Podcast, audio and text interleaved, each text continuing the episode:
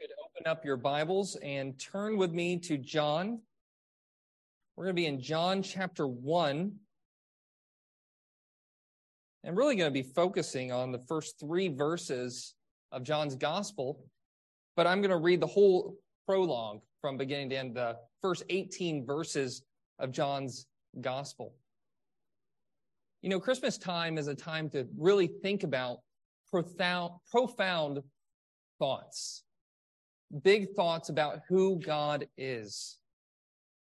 Things like what Paul said in Philippians chapter 2, those first 11 verses, that although he was in the form of God, did not count equality with God a thing to be grasped. That is so true. Yes, because it's in scripture, but just think about it for a moment do we really comprehend, have a grasp of, an understanding of, a real understanding of the fact that Jesus was God and that God in the incarnation became a man? And that when he did it, he didn't do it by subtraction, but he did it by addition.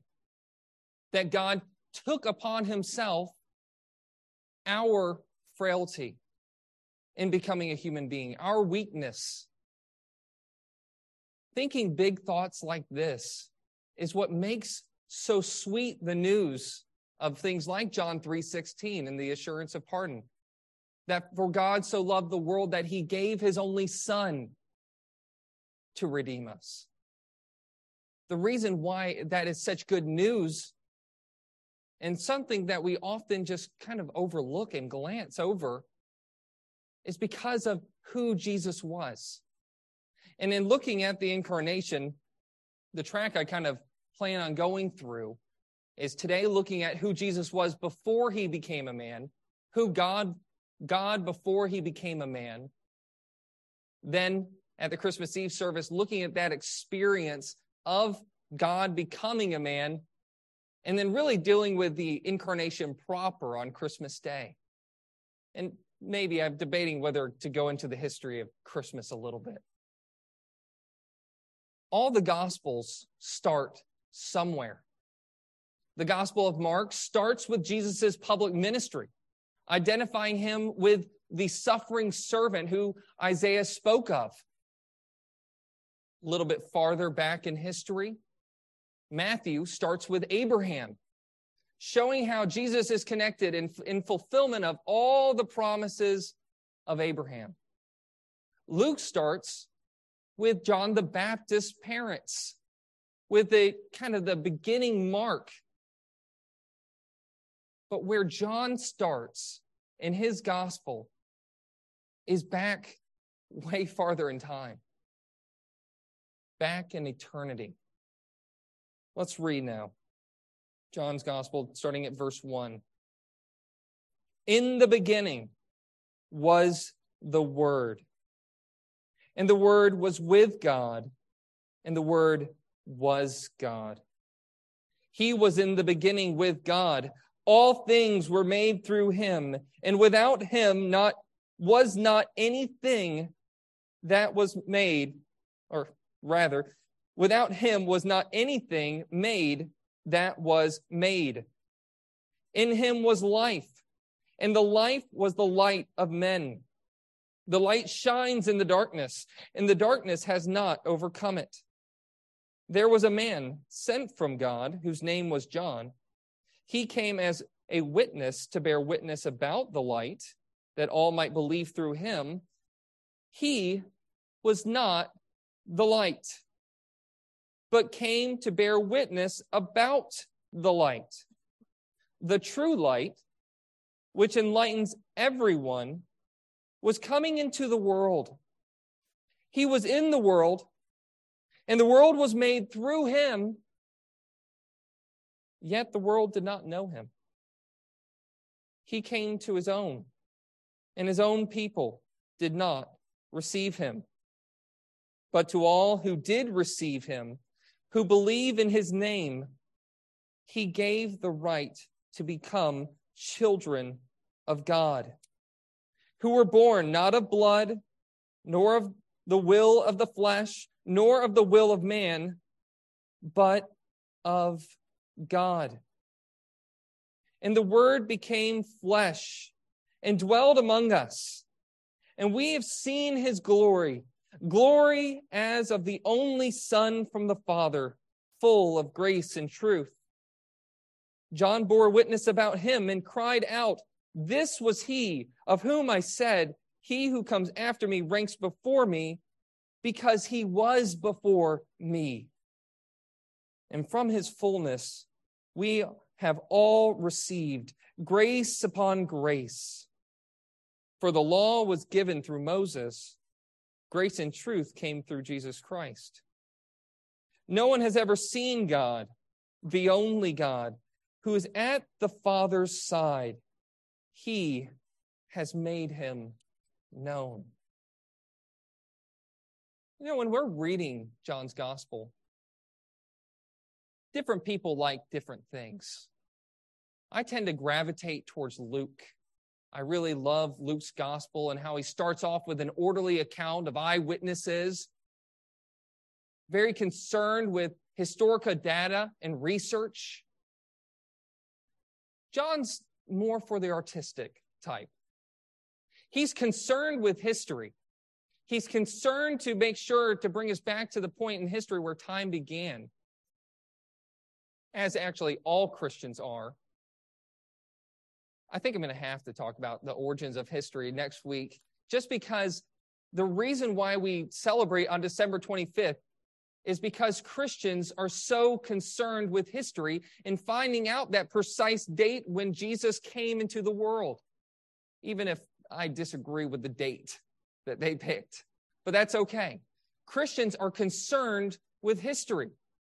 And that's why I find myself kind of drawn to Luke's gospel oftentimes. But John's gospel does something different.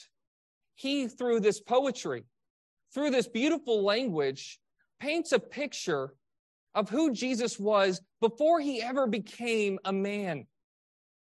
He uses such language because what else can we use to describe who Jesus was before he became a man? We're getting here to a profound thought, to higher thoughts than we could ever think of when it comes to the person and work of the Lord Jesus Christ. And I think we oftentimes, because maybe the poetic language, we kind of just glance over some things. Like the fact of who is the Word? When I started reading John's Gospel, who was the person to which I was referring to? The Word. Well, we know from verse 17 that the law was given through Moses and grace and truth came through Jesus Christ. Did you realize that I hadn't even read his name until that point? No. You knew who I was talking about, though. John, though, says and calls Jesus, and this is the first point in your outline in the back, that Jesus is called the Word. Why does John do this? Well, he calls him the Word. That thought has been thought to be connected to Greek philosophy. And many ancient people would have been familiar with this. They would have read his gospel and realized that word or the word logos, reason, is the very foundation of how the universe is set up. Proverbs 8 says that the whole universe was created by wisdom. And by wisdom, God shaped and crafted everything that is. That's true. But John probably wasn't trying to make an appeal to the secular world and the different philosophies of the ancients. What John was probably trying to communicate to us is something that he knew very, very well something that he had studied all his life, which is the scriptures. How does the very beginning of the Bible start? Genesis chapter 1, verse 1 says that in the beginning, God made the heavens and the earth. And the earth was without form and was void in darkness. And what's the first thing he does? He says, Let there be light. And that's exactly what John does here. He starts off concerned with taking us not back to Abraham or David, or even when Luke has his genealogy, genealogy connecting him back to Adam. John is concerned to make the connection that this word is the word that we see in Genesis. He does it by first, the very first words of his gospel says, in the beginning. Really, two words in Greek. And Genesis chapter 1, verse 1 starts with those same two words in the beginning. Now, if that was the only connection, that would be pretty flimsy. But he goes on and he connects the theme of light and darkness. And not only that, but he connects the fact that this word, verse 3, all things were made through him, and without him was not anything made that was made. The very point of Genesis chapter 1 was to communicate to the Israelites that no other gods were involved in the creation of this universe. That there's only one God, the living and true God, and everything that was made was made by Him and by Him alone. And there's a certain rhythm and pattern that happens in Genesis chapter 1 that God speaks and then it becomes. God says, Let there be light, and it is so. God says, Let there be waters, divide the sky and the seas, and it was so. Evening and morning. There's a certain rhythm that happens with each of the six days of creation as God is creating everything. And God creates everything by his word out of nothing.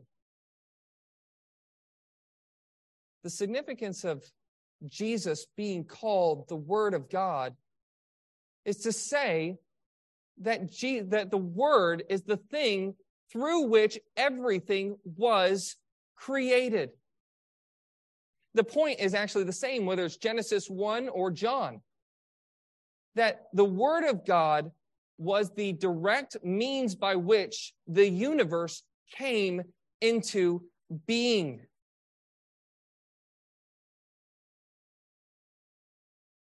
Jesus being described as the Word shows here something that we often forget about living in kind of a materialistic world.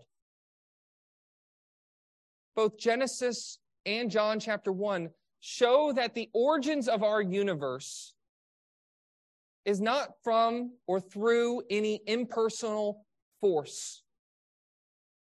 That the world in which we live was created and designed by a personal being with a personal reason for existing, a purpose, a design to it to serve a specific end.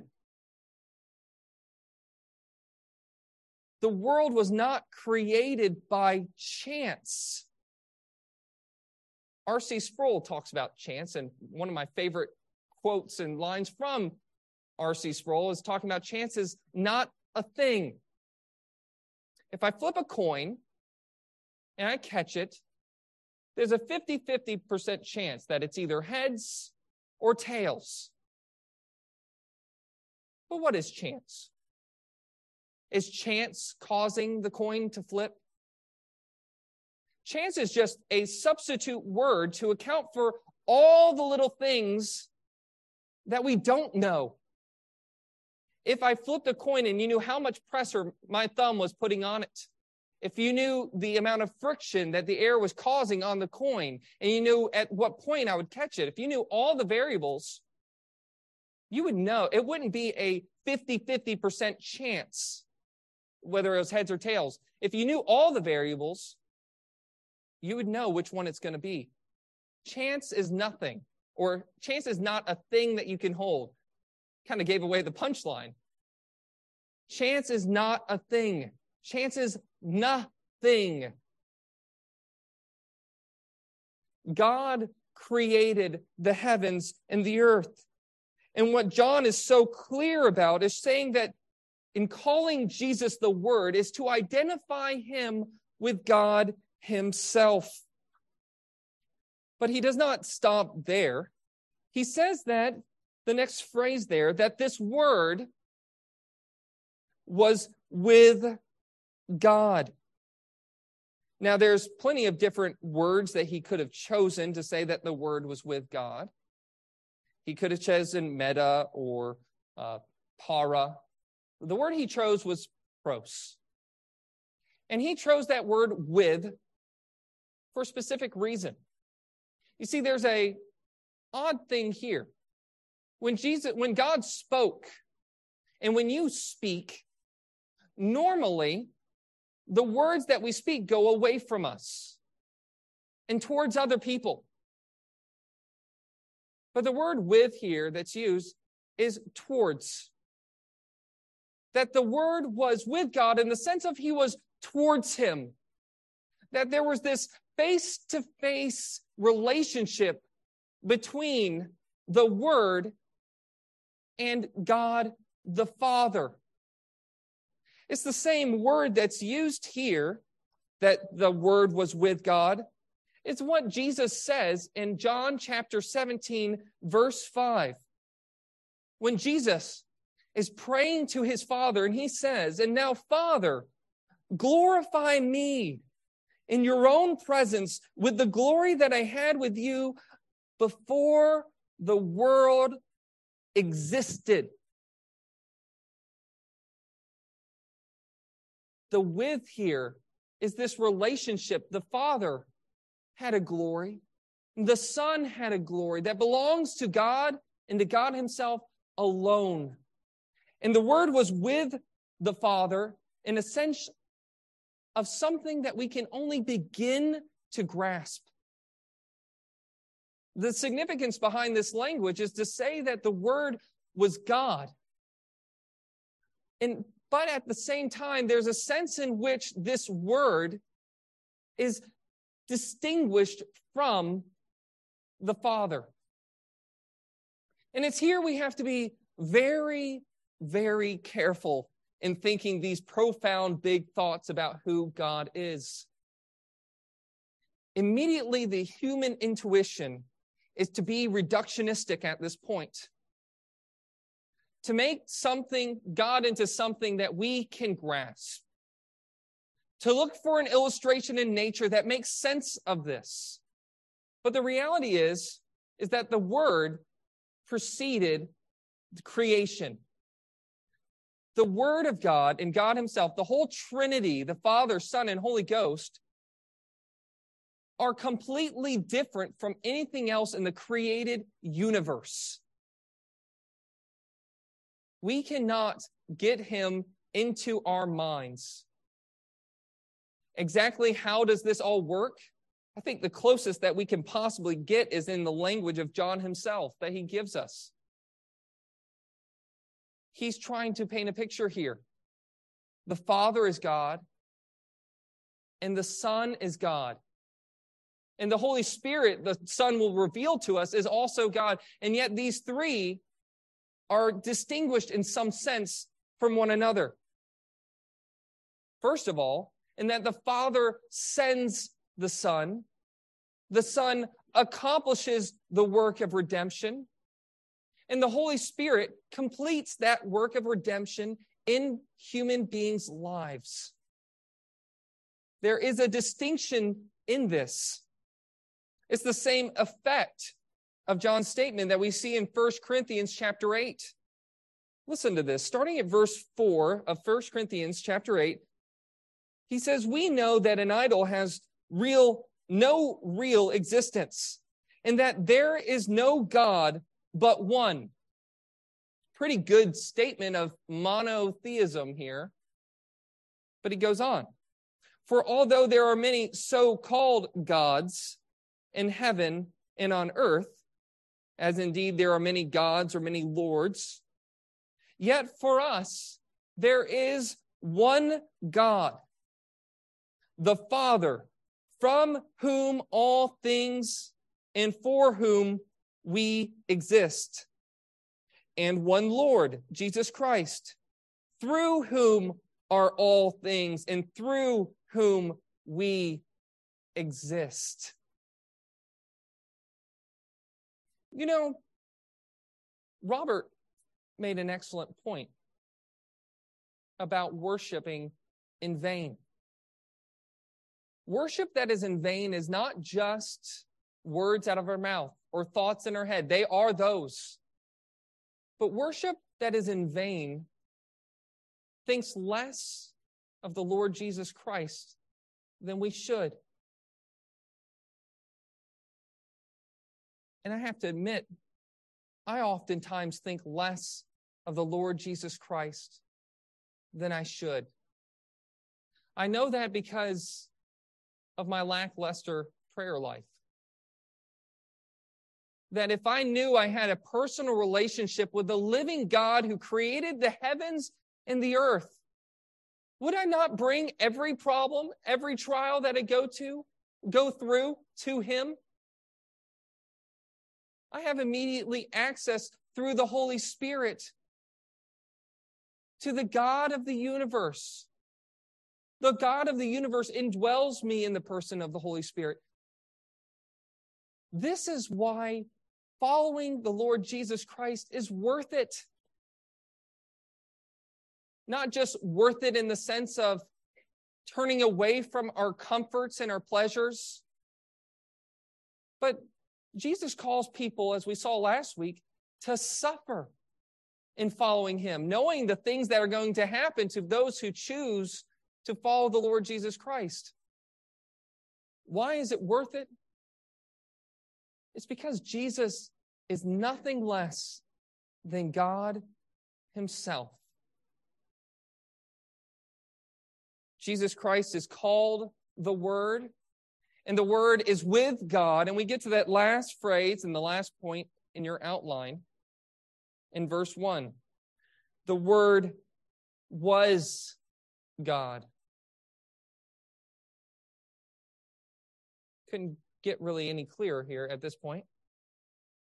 However, there have been, if I don't know if you've had someone come up on your doorstep who has claimed to be a Jehovah's Witness, who has looked at this verse, and actually they showed you maybe in their Bibles, the New World Translation, where they say, no, no, no. Verse 2 does, or verse 1 does not say that the word was God, but that the word was a God. Now, probably the best thing to do at that point would be to ask them to open up their Greek New Testaments and show you where that it says that. Because the person talking to you 99.9% of the times doesn't know Greek to begin with. And shows that what they are giving you, the information they're giving you, is something that they don't really have a true comprehension of. But they do have at least a point here the phrase there, and the word was God, doesn't include in front of God the definite article, the word the. So, what are we to do here? Well, I think, first of all, even in English, not every definite noun requires a definite article in speaking. If you said Nick is going to preach, you know what Nick I'm referring to? Do you really need to someone to say the Nick Kraus is going to preach in order to know that this person Nick is definite? You don't need that. We know this even with Nathaniel when he calls and says that truly you are the king of Israel.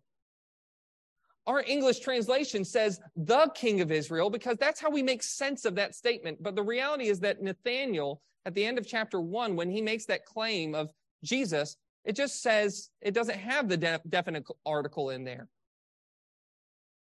And if we are to follow that logic through, that whenever the word the is not there in the Greek, that it means that it's referring just to a God, not the true and living God of the scriptures, well, then we'll have an odd reading in verse 6, where it says, There was a man sent from a God whose name was John? No. Even the New World Translation at this point says, understands that the God here that's being referred to is not just any old God, but is the true and living God of the scriptures. Or even verse 12. And once again, this is in the same chapter that although, uh, but to all who did receive him, that is Jesus, the Word, who believed in his name, he gave the right to become children of a God? No. Of the true and living God. And if you're talking to this Jehovah Witness and they have a problem and don't understand that the word the doesn't function exactly the same way as it does in English, as it does in Greek, you can just take them to John chapter 20, verse 28, where Thomas, after seeing the risen Lord Jesus, says, the specific phrase is, he says, ha, well, I won't do that. He says that you, he says, the Lord my and the God my. Thomas confesses Jesus Christ and says that he is the Lord, his Lord. And Thomas says that Jesus is the God. Which one? His God. And Jesus at no point corrects him but instead affirms that confession of faith and says, This, blessed are you that you have confessed this, but blessed are even more so those who come to this conviction who have not had Jesus personally appear to them to prove this reality. And something that we have already seen is that if we just kept reading, we would see that the word was God, that that deity is affirmed and proven in the very next verses. He was in the beginning with God, affirming that distinction. And verse 3 all things were made through him. And without him was not anything made that was made. There's a, another way we could say this, and Paul says this in Colossians chapter 1, verse 15. He says that he, Jesus, is the image of the invisible God, the firstborn or the preeminent one of all creation. For by him all things were created in heaven and on earth, visible and invisible whether thrones or dominions or rulers or authorities. All things were created through him and for him. He is before all things, and in him all things hold together. What is it that we see about the Lord Jesus Christ that says that he is the God of the universe to whom we owe everything to? Well, all things were made through him. Without him, anything that exists, any molecule, any matter, matter, atom in the universe, anything that is created was created through the Lord Jesus Christ. The world was made him, was made by him, and he is the very imprint, the very image of the invisible God. These are pretty profound thoughts, aren't they? Looking at who the Lord Jesus Christ is. What on earth does this mean, just thinking these big thoughts? Is the point of thinking these thoughts is to really know now the Greek use of the article works differently in Greek than it does in English. And now that when the Jehovah Witness comes to your door, you can show them, well, if you're going to be logically consistent here, we can see that this is what this grammatical phrase means. Is this something that's meant to just puff up our minds?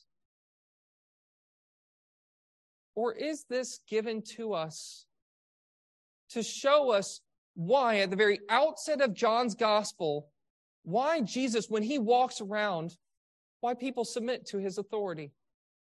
Why, when he offers people eternal life, he's not offering them something that he cannot give them. The amazing thing about the Lord Jesus Christ is not that he was just a mere human being. Is it that he was the God man, proven by the fact that he existed before he was born. That's not something true of anyone else. When Jesus said, Before Abraham was, I am, there's a reason why the Jews went to stone him and kill him.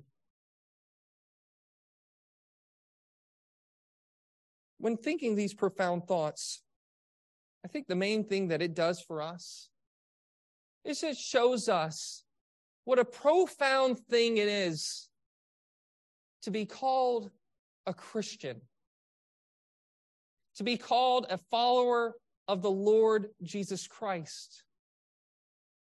We tend to think of it as just this little thing,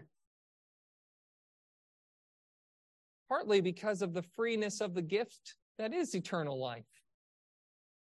But don't mistake the freeness of the gift to us as littleness. Forgiveness is a big thing that we have. We follow a big God. For God so loved the world that he sent the Son of God to become man, the God who made absolutely everything in the universe How far did he come? Do you not grasp this? I don't. Do you not grasp how far God had to come in order to save human beings like you and me? Profound thinking like this should lead us to devotion, should lead us to embracing Christ, being willing to die for him because he is the God of the universe who became man. Understanding this will help prevent us from living for lesser things. It'll prevent us from dedicating our lives to anything less than worshiping the God of the universe understanding this, it makes sense of the reason what Augustine said that our hearts are restless until we rest in you. There's something to this statement. My wife and I were talking about this and telling her about Augustine's quote that the human heart is restless until it finds its rest in God that, that old line of everyone has a God shaped hole in their heart. And that being a motivation for pulling people to Christianity is that you have been created with a God shaped hole in your heart. There's a certain sense in which that is true. God correct, created us to reflect God's glory. And we are missing that. We are missing our communion that we had with the God of the universe. And there is a sense in which we are restless until we find that our lives come to its design in worshiping the creator of the universe. The problem with the gospel being that you have a God shaped hole in your heart is that the focus is wrong. John's gospel doesn't start off with everyone has a God shaped hole in their heart. The gospel starts off with who Jesus is, who God is, his greatness, his majesty. Every Christian who pursues him and is devoted to him, they find rest, they find joy.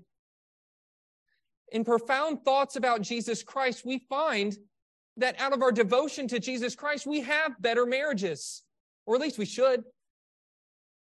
That in profound thinking about Jesus and studying who he is and what he had done for us, we find ourselves living more moral lives, wanting to love our neighbor. But the root of the gospel is not our need. The root of the gospel is who God is in his saving of sinners. Let's go to him now in prayer.